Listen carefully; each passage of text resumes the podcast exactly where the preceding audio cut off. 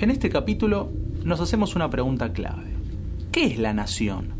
¿De dónde viene este vínculo que tenemos tan naturalizado? Imaginemos que en el patio de una escuela colocamos una bandera de Uruguay. ¿Cuáles serían las reacciones? Lo más probable es que aparezca el rechazo, ya que no es una bandera argentina. Normalmente pensamos que la cultura común define el vínculo nacional, pero si miramos con calma y profundidad las culturas de un mismo país, vemos que hay más relaciones entre un porteño y un montevideano que entre un porteño y un cordobés. El uso que se ha hecho de la historia ha servido también para construir una nación homogénea. Hoy intentaremos utilizar la historia para repensar la nación. Por virtud o por desgracia, todos pueden escribir historia, pero el objetivo no es siempre el mismo.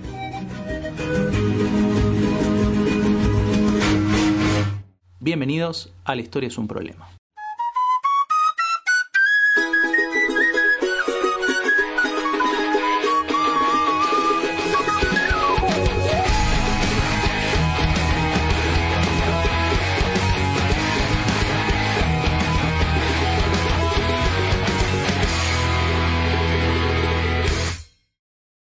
Hola a todos, estamos en este segundo capítulo de La historia es un problema. Mi nombre es Nicolás Mogni. Y el mío es Guido Torena. Y en este capítulo vamos a estar eh, estudiando y conversando lo que es la nación moderna. Va a estar dividido en tres segmentos. El primero sobre los orígenes de esta nación. Un segundo segmento ya hacia eh, lo que es la radicalización del concepto de nación, de nacionalismo y finalmente, una tercera parte eh, vinculada y arraigada a la actualidad, donde nos preguntamos para qué sirve la nación hoy, qué utilidad tiene y qué límites también tiene. Sí, eh, principalmente eh, ya para arrancar con el, con el temario del podcast, es muy importante pensar qué es la nación, cómo surge y por qué necesitamos pensarla y repensarla. Digo, historizar un problema, en este caso historizar el problema de la nación, nos da un montón de oportunidades para pensar la trascendencia de ese problema. Es decir, saber que un tema tiene un inicio histórico, tiene un momento donde, donde eh, podemos decir, comienzo, se empieza a desarrollar, también nos permite pensar que ese problema o esa cuestión en algún momento eh, va a terminar o se va a modificar.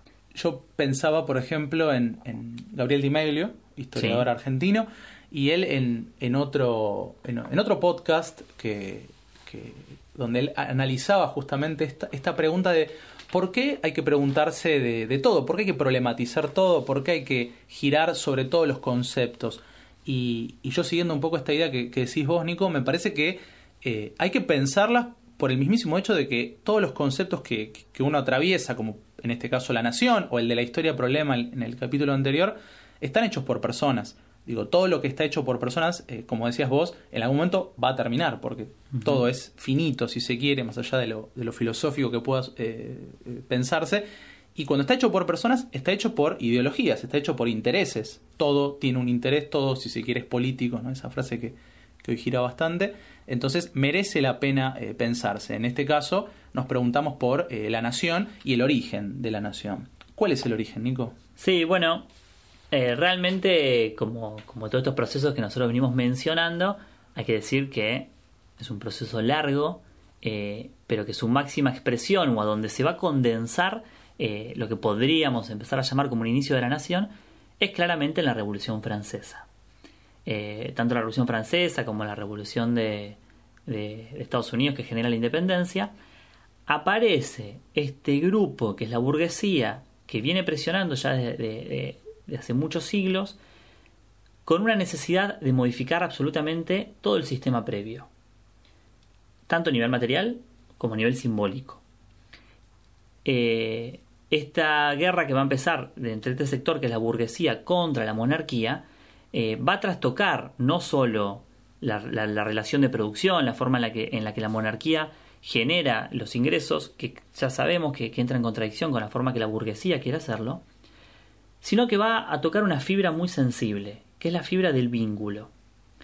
Para mí es fascinante en, cuando pensamos en las cuestiones de la nación, más en este momento, en estos momentos que son tan bélicos, eh, pensar en qué motiva una persona ir a la guerra. Si nosotros tomamos las guerras de la Edad Media, eh, es muy notorio que allí lo que aparece principalmente es la coerción. Es decir, suelen ser guerras entre monarcas, suelen ser guerras entre, entre sujetos que tienen mucho poder, que arrastran detrás de sí a sus campesinos, a sus soldados, pero el vínculo eh, más abstracto o el vínculo más grande queda bastante por fuera. Yo pensaría, por ejemplo, digo, me parece que hay, hay, como dos vínculos, ¿no? Que lo puedo pensar desde ese lado que llevan a la guerra. Uno es el vínculo material, ¿no? El vínculo em, económico, vos decías en un momento la puja de, las monarquías, ¿no? O de los señores feudales a la hora de pensar la guerra. También me parece que hay un vínculo más simbólico que es el de la, de la religión, ¿no? El concepto de Dios. Me parece que eh, hasta, hasta los, la, entrada de, la, de lo que es la edad moderna, la religión es un elemento que cohesiona, ¿no? Es un vínculo que me parece que impulsa y que la revolución francesa se va a encargar de eh, cortar la cabeza, ¿no? E, especialmente en este vínculo de qué es lo que me motiva o qué es lo el vínculo eh, perdón, que legitima a esa figura que está en el poder. Es decir, un monarca se sostiene principalmente por, por dos razones. Por un lado, como decía, la parte de la coerción, es decir, la parte de la fuerza física en la cual evita que el, campesino se pueda desarrollar de otra forma, etc. Y por otro lado, la motivación religiosa o la legitimación religiosa, es decir, yo estoy acá designado por Dios, eso permite que yo me sostenga en el poder. Si yo elimino todas esas cosas, ¿Qué sostienen entonces al poder. Es decir, la, Revolución Francesa va a instalar una forma de gobierno que es distinta. ¿no? Sabemos que la forma de gobierno republicana plantea, además de la división de, de, poderes, plantea distintas formas de acceso al poder, como en, algunos lugares la democracia, permite el acceso al poder de, sujetos civiles que hasta ese momento no tenían acceso o que sin tener vínculo sanguíneo pueden llegar al poder. Cuestiones que, las tenemos como un, poco masticadas. Bueno, ¿qué sostiene a esas personas en el poder? Ya no tiene el, designio de ningún dios, ni tiene la coerción, porque tampoco tiene, digo, si el pueblo lo, puso ahí o los sujetos lo pusieron ahí, ¿qué lo sostiene? Y ahí es donde empieza a aparecer el vínculo de lo civil, digo, empieza a aparecer eh, en cierta forma, porque la burguesía ya lo tenía establecido, pero sí ya se exacerba porque ahora están en el gobierno. Podremos pensar que se cristalizan, ¿no? Se cristalizan. estos vínculos eh, yo pensaba, eh, por ejemplo, en, Robespierre, que es uno de los máximos exponentes de la Revolución Francesa, uno de los, el jacobino por excelencia que va a radicalizar, ¿no? Y va a llevar esta, esta revolución a, a, los, a los extremos, no en un sentido peyorativo, sino en el sentido de, la realidad histórica del momento. Digo, los reyes son un obstáculo, por lo tanto cobra sentido histórico que haya que cortarle la cabeza realmente. Eh, y me parece que yo, leyendo a Robespierre eh, encontraba estos valores abstractos, como por ejemplo la virtud, el bien, la apelación a la patria. Digo, Robespierre en, los discursos, eh, había, leído uno de 1794, donde él hace una, una apelación directa a la patria, un sentimiento de patria, y en esa patria ya no hay, ya no hay reyes, ya no hay señores feudales. Ojo ahí, porque me parece que el, en el discurso robesperiano, el discurso revolucionario francés, eh, se está apelando ya justamente a una idea de nación que no distingue clases sociales, independientemente de que existan, porque sabemos que existen con la Revolución Francesa, porque es una revolución burguesa, es decir, eh, para, para el que desconoce, ¿no? la Revolución Francesa no es solamente eh, una serie de personas tomando la Bastilla, que es justamente no ese dato histórico que todos conocemos, la toma de la Bastilla. La Revolución Francesa implica una revolución eh, burguesa, es decir, es una revolución donde se instala un nuevo sistema, un nuevo modo de producción, que es el capitalismo, o en realidad no es que lo instala, sino que trata de sistematizarlo. Sabemos que, sabemos que ya existen relaciones capitalistas en Europa. Em, y me parece que la nación es una expresión de ese capitalismo que está ahí incipiente. La nación me parece que uno, de esas entidades que va a tener una de esas expresiones es ocultar nuevas relaciones de explotación. Bueno, claramente ahí donde va a aparecer eh, estos sujetos que en esta búsqueda de nuevos vínculos y de, y de frente a esta no posibilidad, digamos, esta, imposibilidad de, de encontrar este vínculo que antes tenían los reyes, es que empiezan a formar nuevos vínculos. ¿no? Hay eh, un clásico autor liberal, ¿no? como, como Stuart Mill, eh, él hablaba de que en ese momento, ¿no? le escribe a principios del siglo XIX, eh, hay básicamente tres elementos, sumados a un cuarto que es material, pero tres elementos más abstractos que permiten la creación de una nación. Por un lado, un sentimiento de unión. Por otro lado, una, un sentimiento o unas ganas de ser gobernados por un mismo gobierno, es decir, que en un mismo territorio la gente quiera ser gobernada por un mismo gobierno. Y por otro lado, recuerdos históricos comunes. Eh, él agrega un cuarto que, va a ser problematizado por otros historiadores o, por un gran historiador moderno, eh, como fue Erich Hobsbawm, que es un, un, problema material. Es decir, a estos tres, que podemos hablar más de sentimiento, ¿no? un sentimiento de unión, de gobierno o de recuerdos históricos comunes, aparece uno material. Y es, ¿qué posibilidad tiene ese Estado de desarrollarse económicamente y de llegar a, crear una propia nación? Bien, podremos pensar entonces que eh, la nación o la creación de la nación tiene como una perspectiva más eh, ideológica y una perspectiva más, si se quiere, económica. Material económica. Material económica. Es que acá se entra esto que decías vos antes, ¿no? Digamos, si estamos hablando que la burguesía modifica todas las relaciones de ese momento y por eso es una revolución, modifica por un lado lo ideológico, lo material, como veníamos, eh, perdón, lo ideológico y abstracto, como veníamos diciendo recién. Lo político. Lo político. Y por otro lado, lo material.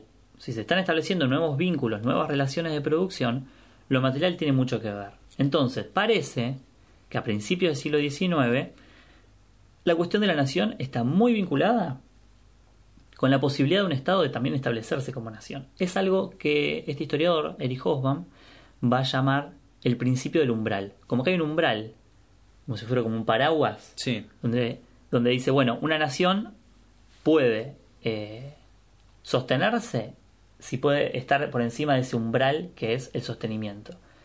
Si no, no puede ser una nación. Digo, hoy nos parece muy raro porque eh, en la actualidad nosotros pensamos muchos conflictos nacionalistas por ejemplo, el de, Cataluña. Catalán, por ejemplo. el, Brexit, que fue hace poquito. El Brexit. se concretó. Digo, son conflictos nacionalistas que esta vara obviamente está presente, pero los argumentos son otros. Me parece que, eh, digo, si la nación se, se cristaliza, como decíamos ya, hacia fines del siglo XVIII con la Revolución Francesa, hoy que seguimos teniendo eh, naciones y están completamente desarrolladas, eh, cobran otra expresión, cobran otros sentidos eh, por eso justamente la idea de historizarlas, ¿no? De, entender cómo surgen y entender que no es lo mismo la nación que empieza a aparecer a principios del siglo XIX que la que estamos teniendo hoy. A, y que justamente, como decíamos en la introducción, nosotros hoy tomamos otros vínculos. El vínculo cultural, étnico, solemos darle otros argumentos que en este momento todavía no aparecen. Y eso es lo, interesante. A principios del siglo XIX y con toda la reforma y la fuerza que tuvo la, el, surgimiento de la nación con la Revolución Francesa, estos vínculos culturales todavía no son los más fuertes. Hay un vínculo de unión, hay un vínculo de patria, pero todavía no están hablando de la cultura, no están hablando de la lengua, y eso no es menor, porque nos muestra que la primera cuestión es mucho más material y mucho más concreta que una cuestión tan, tan abstracta. Pareciese como si eh, lo económico ¿no? determinase o condicionase lo, lo, ideológico y lo político. Digo, me parece, haciendo ¿no? este juego de pasado-presente que, que también se nos da, em, que hoy, si bien pensamos la nación o el nacionalismo, ¿no? esto que decíamos al principio sobre el, uruguayo y el, y, el, y el porteño, son vínculos más culturales o más ideológicos, eso no significa que por debajo o escondido, ¿no? invisibilizado, no hayan cuestiones económicas de fondo. ¿no? Pienso eh, que quizás da para otro capítulo en el podcast el caso Malvinas, donde hay una apelación muy fuerte a estas, a estas cuestiones culturales, ¿no? argentinos con toda una cultura específica versus eh, ingleses, cuando sabemos, y esto es eh, Vox Populi, se sabe que hay cuestiones económicas de fondo, ¿no? La, la guerra justamente es ese, es ese vínculo que cohesiona ahí. Sí, y, acá hay que, hay que poner un, acento que mucho tiene que ver, estos, estos vínculos que nosotros hoy entendemos de la nación, con lo que sucedió en la construcción de los estados modernos. Eh, principalmente lo podemos ver en ciertos estados europeos y en ciertos estados eh, americanos, como estados muy fuertes, con mucha potencia, conquistaron primero un territorio grande y después fueron creando este ideal de nación común. Eh, un caso emblemático es el caso de Italia, por ejemplo, ¿no? a mediados de los 60, desde el norte de Italia surge una conquista, ¿no? la de eh, Garibaldi junto con, eh, ahora se me fue el nombre de este gran el conquistador, ¿ves? Porque recordar la historia de los grandes hombres no es tan... Vittorio Manuel. Vittorio Manuel II, muchas gracias. este, este piamontés que conquista todo, toda Italia y que después empieza a construir la idea de la Gran Italia, empieza a apelar a la historia. Que tiene un monumento en, el Panteón. Sí, tiene un monumento en, todo, en todos los pueblos italianos. Eh, vamos a hablar un poquito después de esto en la segunda parte, pero ya vamos anticipando esto. Parece que a, a finales del siglo XIX empiezan a figurar y a aparecer nuevos vínculos que los estados empiezan a necesitar porque ya el enemigo es otro el enemigo ya no es la monarquía, sino que empieza a haber otros enemigos. Vamos a poner una pausa acá y vamos a seguir en la segunda parte hablando de estos nuevos enemigos que empiezan a surgir en lo que vamos a llamar el imperialismo.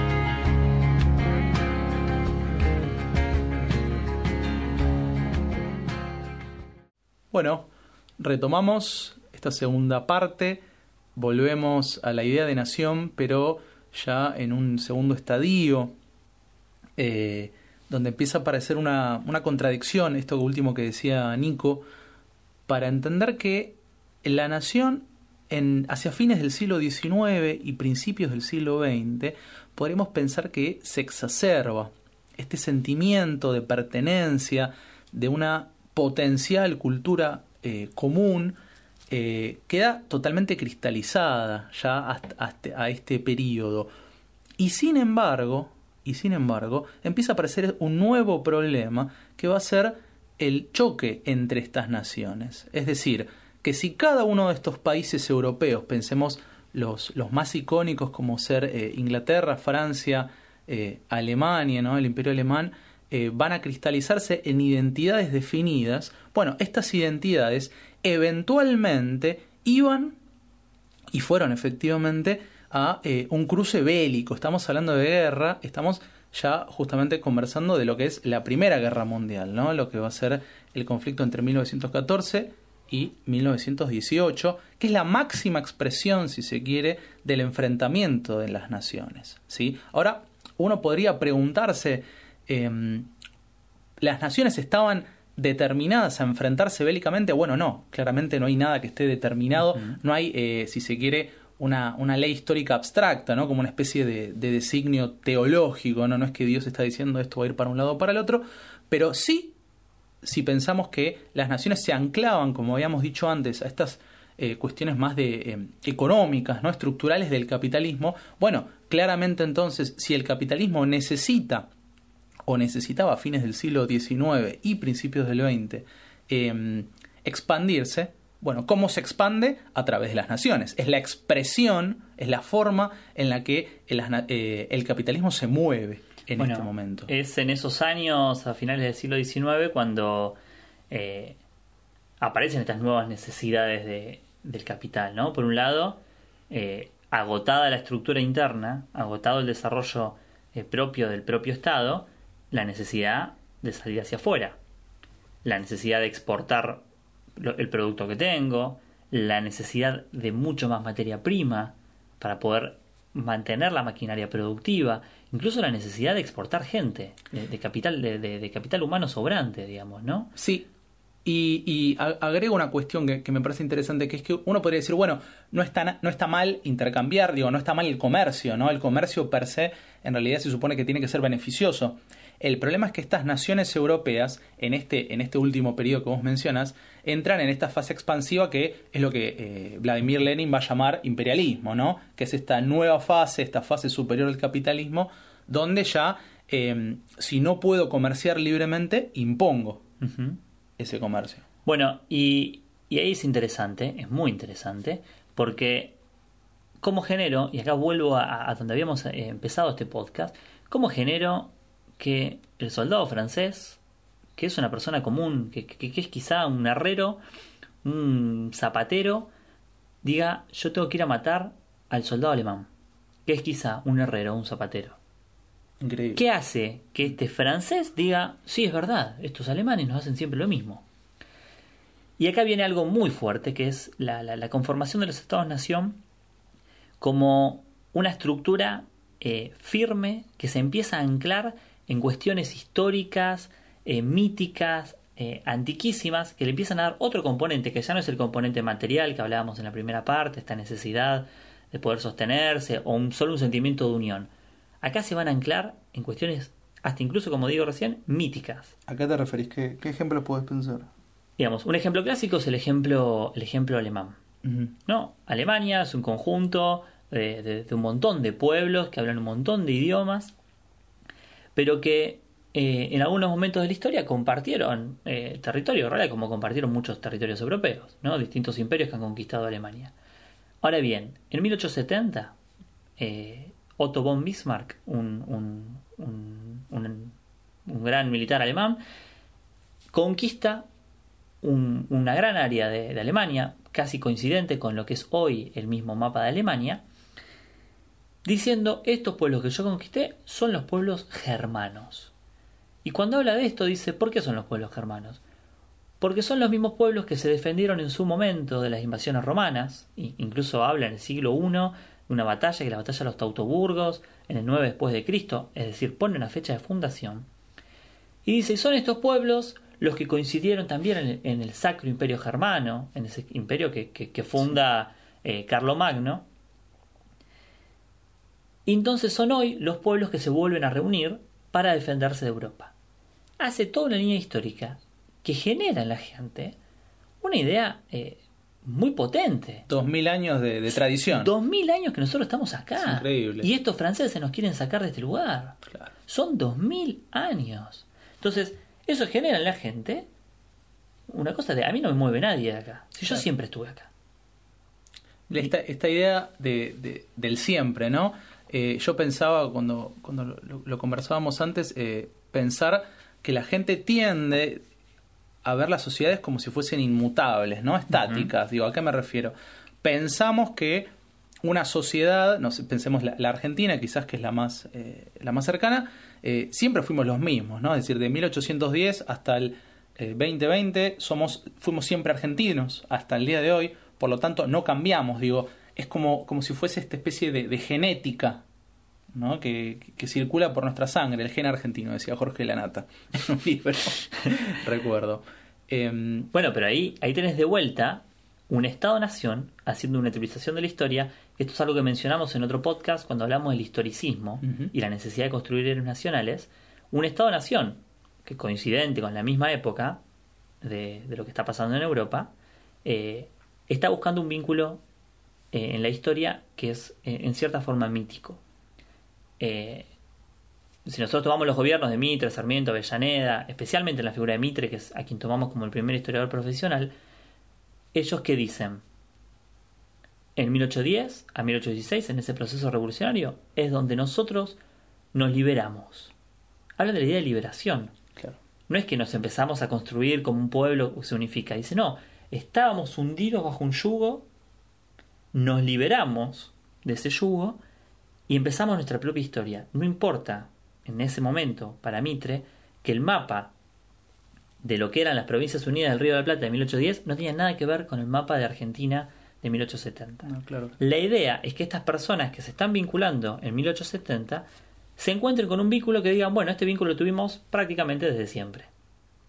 Eh, este vínculo que, vos mencionás, viste que se ha empezado a ya a romper hacia fines de los 90, los 2000, digo, con las nuevas generaciones, eh, ya uno empieza como a, a, descreer de este, de este mito fundacional pero em, hoy podemos seguir pensando que hay, eh, que hay límites, ¿no? Pienso sobre todo en, el concepto de pueblos originarios, que es un, es un, que es un concepto de, vuelta que puede resultar falaz, porque implica de vuelta una, una concepción estática de, eh, de pueblos, de culturas que efectivamente habitaron el suelo iba a decir suelo argentino, bueno, no, es justamente, no era justamente el suelo argentino. Sudamericano. Claro, el suelo sudamericano, y que hoy, hoy de vuelta, cuando uno se utiliza el concepto de pueblo originario, le da una, una serie de eh, características estáticas o inmutables, es decir, que no, no se modificaron desde hace, no sé, 4.000 años, 3.000 años, dependiendo. Eh, eh, exactamente, me parece que ahí, ahí hay que repensar ciertos vínculos. Algunos no se cuestionan hoy, o digo, porque ya están instalados o ya están naturalizados. Pero sí es interesante para, para, para, volver a este periodo en el que estamos hablando de fines del siglo XIX, ¿qué pasa con los otros vínculos? Es decir, la nación empieza a entrar en contradicción cuando se exacerba a finales del siglo XIX y empieza este enfrentamiento, empieza a, a contradecir otros vínculos. Uno, que un poco ya lo hablamos, que era el vínculo religioso, donde todos los europeos se reconocen por lo menos cristianos, que no es poco la gran mayoría, abrumante mayoría, se reconoce por lo menos cristiana, eh, ya sea católico, protestante, digo, pero hay un vínculo ahí de casi de hermandad que la nación viene a romper. Y otro vínculo muy fuerte es el vínculo obrero. O es un vínculo que se está construyendo o que se empieza a construir y que ahí eh, eh, se empieza a ver contradecido por, por la idea de nación. Sí, ahí yo retomo a, a, dos autores clásicos de, la época. Bueno, a Vladimir Lenin, que ya lo habíamos mencionado, eh, para el que desconoce, fue un revolucionario ruso, bolchevique de, principios del siglo XX, y a Rosa Luxemburgo, eh, no, no, rusa sino polaca, que eh, va a estar también imbuida en, en, la teoría, en la misma teoría de Lenin, y ambos, Rosa Luxemburgo como Lenin, van a eh, problematizar esta idea de, eh, de qué rol ocupa la clase trabajadora, ¿no? la clase obrera, frente a estas naciones. ¿Y, qué van a decir ambos? Bueno, el problema es entre las naciones que están gobernadas por una clase específica que es eh, la clase burguesa. Digo, el proletario, el, trabajador de fábrica, sobre todo en esa época que, eran trabajadores de, fábrica, están yendo a una guerra que no es de ellos. Digo, y ahí aparece eh, hacia fines del, del siglo XIX, eh, 1890 más o menos, lo que se llama la Segunda Internacional, que es una organización justamente de obreros paneuropea que busca en algún punto la unión de trabajadores independientemente de la nación. Digo, ahí está el tema. Es una, es una alternativa, si se quiere, a este pensamiento que era de, pensar la organización a partir de cada país, ¿no? Como que es, si se quiere, es innovador, si bien obviamente está instalado ya desde mitad del siglo XIX con, eh, con Marx, por, por lo menos. Eh, sí, con la Primera Internacional también, pero... claro. Pero es muy notorio esto que decís de, de, de, Lenin, incluso ya en los conflictos previos a la Primera Guerra Mundial, conflictos bélicos que se van desarrollando, donde Lenin llama a desconocerlos. Es decir, esta no es una guerra que nos sirva.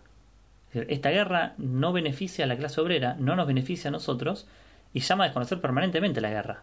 Incluso eh, durante la Primera Guerra Mundial, ya establecida la Primera Guerra, eh, Lenin se tiene que exiliar de Rusia Porque, eh, porque él está permanentemente llamando a no ir a pelear la guerra. Algo que para, para el gobierno ruso no, no, no sirve. No, no, claro. ahí él hace una distinción del concepto de guerra. Él dice, ojo acá porque hay una guerra que es de tipo progresiva y una guerra que puede ser em, reaccionaria o recesiva, ¿sí?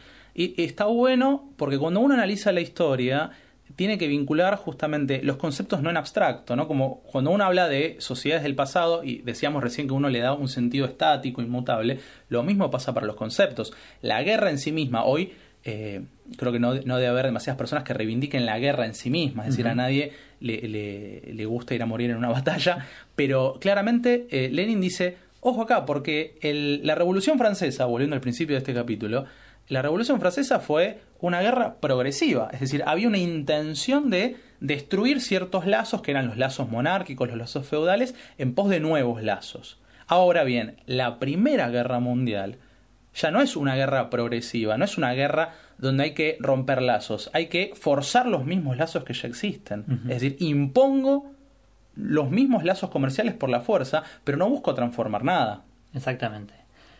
Podríamos decir, para, resumir un poco esta, esta segunda parte, que que entonces para la Primera Guerra Mundial eh, hay, un, hay un claro un claro victorioso. Y es el concepto de nación y es y, y, casi que podemos ya empezar a hablar de nacionalismos. Ya empezamos a hablar de estas naciones exacerbadas casi ideológicamente.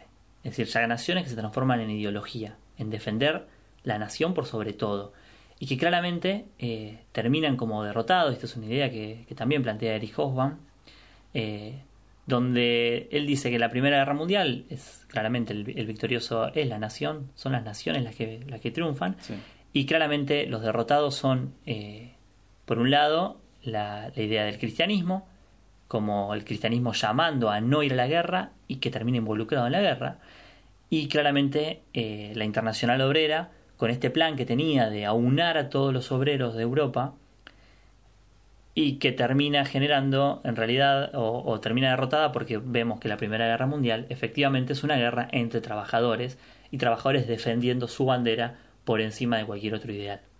Vamos a pensar ahora, eh, entonces ya habiendo trabajado todo el concepto de nación, ¿qué potencialidades tiene pensar la nación? ¿Qué, qué límites y qué alcances puede tener pensar estos vínculos a la hora de pensar la nación en la actualidad?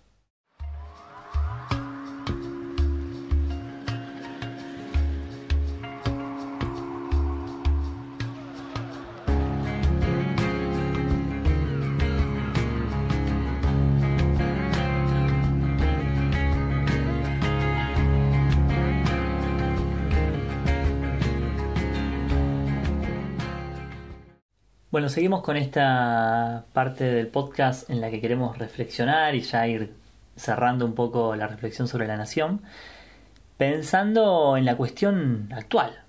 Que, digo, estuvimos reconstruyendo cómo fue surgiendo y se fue potenciando este, esta cuestión de la nación, cómo se fue construyendo, pero al final de cuentas, y acá retomando al, al gran historiador y divulgador Gabriel Di Meglio, al final de cuentas, la nación está construida. Y así como empezamos en la introducción de este podcast hablando de, esto que nos pasa cuando, cuando vemos la bandera argentina o, cuando nos vinculamos con, gente que no es de Argentina, ese vínculo nacional existe, está construido. Es decir, hay, un éxito notorio en, la construcción de la nación y tenemos que pensar a partir de, de, que no es que vivimos en una ficción, sino que la gente se siente argentina. Yo siempre pienso esto, que, se, eh, que mucha gente dice, bueno, si yo no lo creo, no existe. ¿No? Esta cosa de, bueno, yo creo que, no sé, eh, el nacionalismo no sirve para nada, ¿no? O el sentimiento argentino no sirve para nada. Bueno, eso no significa que no exista eh, esa nación, digo, que, no, que, no, que, no, que no significa que uno, por más de que no le guste su país, que puede pasar, vaya a otro país y vea su bandera o vea algún rasgo cultural, algún rasgo que parecería ser determinante de ese país y no se sienta... Eh, sí, sí, sí, ves un mate en otro país y ya decís, eh, mirá... Se te abren los ojos por lo menos. Sí, sí, sí, es evidente. Entonces hay que pensar a partir de eso, ¿no? Entonces, si este vínculo ya existe, eh, tenemos varias vías, ¿no? Pero básicamente podríamos decir, bueno, ¿qué hacemos? ¿Lo rompemos porque es una construcción o pensamos en qué potencialidades tiene? Y quizá pensar desde esto que estuvimos hablando, de cómo en la cuestión obrera eh, generaba un vínculo que a priori no existe, es decir, que a priori ese vínculo no está, pero que lo podemos anclar en algo como la realidad material o la condición de vida y de reproducción de, una persona, ese vínculo tenía un objetivo, un proyecto común de generar algo, en este caso un cambio de las relaciones eh, de producción. Yo pienso, por ejemplo, dentro de las fábricas, Digo, eh, uno, uno inclusive hasta, ya está en la, hasta en la tele, en los medios, uno dice no, porque el capitalismo es malo o genera esto, genera aquello. Digo, y yo acá retomo eh, a, autores, bueno, justamente como, inclusive como Marx, inclusive como Lenin, de decir, ojo acá, porque eh, el capitalismo en sí mismo no es ni malo ni bueno, sino que tiene, por ejemplo, instancias distintas. El capitalismo logra, parece mentira, pero logra dentro de las fábricas unir obreros. Claro. Digo, por ejemplo, digo, sentimiento de, de, unidad y pertenencia como ese eh, no lo ha hecho ningún otro modo de producción, digo, otra, otra economía. Claro. y a partir de eso es pensar eh, qué podemos hacer con eso. Totalmente. La nación, entonces, bueno, qué capacidad de cohesión, qué capacidad de, ordenamiento tiene sin ser eh, nociva. ¿no? ¿Hay alguna? ¿Podemos pensar alguna? Bueno, a ver, si nosotros agarramos y decimos, bueno, yo soy argentino para enfrentarme al, al, a mi vecino uruguayo, Mm. ahí sabemos que tiene un concepto absolutamente nocivo. Ahora, si logramos unificar y pensar, por ejemplo, una nación sudamericana, una instancia superadora, como una posibilidad de un proyecto común, que nos permita posicionarnos frente a una nación también común y, y grande como la nación europea, ¿no? que es la suma de un montón de pequeñas naciones, podemos pensar en un término positivo. Más si esa nación tiene un componente que no sea el componente de la Primera Guerra Mundial, ese componente donde era una nación pensada desde arriba, desde la burguesía. Totalmente. Y si lo queremos llevar eh, a otro nivel, eh, la capacidad de entender que eh, dentro de esas naciones, al haber clases sociales, el conflicto está dentro de esas clases sociales y no con otros países. Digo, por ejemplo, pensemos no solamente a nivel latinoamericano, pensemos con eh, nivel eh, europeo, pienso en Inglaterra, ¿no? Esta, este enfrentamiento que hay con Inglaterra por el tema Malvinas. Sí. Digo, y yo siempre hago la misma pregunta, ¿qué tiene, qué tendrá de culpa un obrero inglés, ¿no? Al día de hoy que trabaja en, ya en un call center, ya no sé si Sí. en una fábrica eh, de las Malvinas. Digo, sin embargo, hay como un prejuicio a la totalidad del país, ¿no? Que, que engloba, digo, ahí está justamente el poder de la nación en sentido eh, peyorativo, la nación que termina haciendo que uno totalice un grupo de personas por eh, una bandera o por un abstracto construido, ¿no? Sí. Incluso, bueno, hubo algunas quizá eh, otras experiencias históricas, como cuando pensás en los, en los países del tercer mundo, Mm, sí. como una alineación que quería ser distinta que la alineación eh, de- del mundo bipolar, Estados Unidos y Rusia, y como pensarse en nosotros somos los países desprotegidos, los países marginados, los países de la periferia, que nos queremos unificar para también poder enfrentarnos a estas potencias. Sí, hay, hay, hay un camino abierto, la realidad es esa, eh, y también est- estaría bueno eh, explicitar que como nada está dicho, digo, la historia es un, es un devenir continuo, eh, nadie podría negar que, que el sentimiento de nacionalidad que conocemos hoy vaya a desaparecer en algún momento, dependerá de eh, lo que hagamos eh, nosotros, ¿no? Como, como sujetos históricos. Sí, y que justamente entenderlo, problematizarlo, trabajarlo, nos permite pensar alternativas. Totalmente. a este proyecto de vinculación que nosotros estamos diciendo, hay vinculaciones posibles que podrían ser positivas eh, sin este rasgo, este rasgo reaccionario de ataque, de enfrentamiento, pero si nosotros no rompemos en, en cierta forma de construir esa idea, en, en trabajarla, no lo vamos a lograr. Y en, en definitiva, ese es el objetivo de, de este tipo de, de trabajos y de podcasts. Bueno, eso ha sido todo por hoy. Hasta luego.